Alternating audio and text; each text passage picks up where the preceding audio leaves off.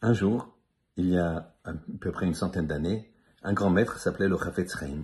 Il habitait en Pologne, au fin fond d'un village, Radin, et voilà qu'un Américain richissime vient le voir, traverse toute l'Europe pour voir le Chafetz.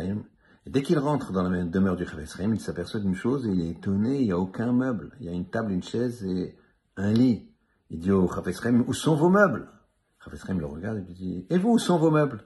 Il dit, mais moi je suis de passage, j'ai plein plein de meubles, mais aux États-Unis, pas ici. Je suis de passage. Le Chaim le regarde et lui dit, moi aussi je suis de passage. On est dans, dans, de passage dans cette vie. Tout ce qu'on va ramener, les meubles, etc., c'est pas des meubles. C'est les mitzvot, les bonnes actions qu'on va faire, les dons qu'on va faire aux indigents, les sourires et les aides qu'on va donner aux autres, la Torah qu'on étudie.